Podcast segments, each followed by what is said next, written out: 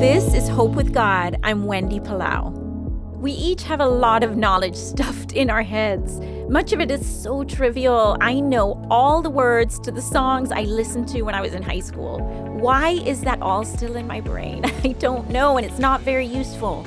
Charles Spurgeon, the great preacher, once said, The mightiest philosophy which can ever engage the attention of a child of God is the name, the nature, the person, the work, the doings, and the existence of the great God who he calls Father. I love that.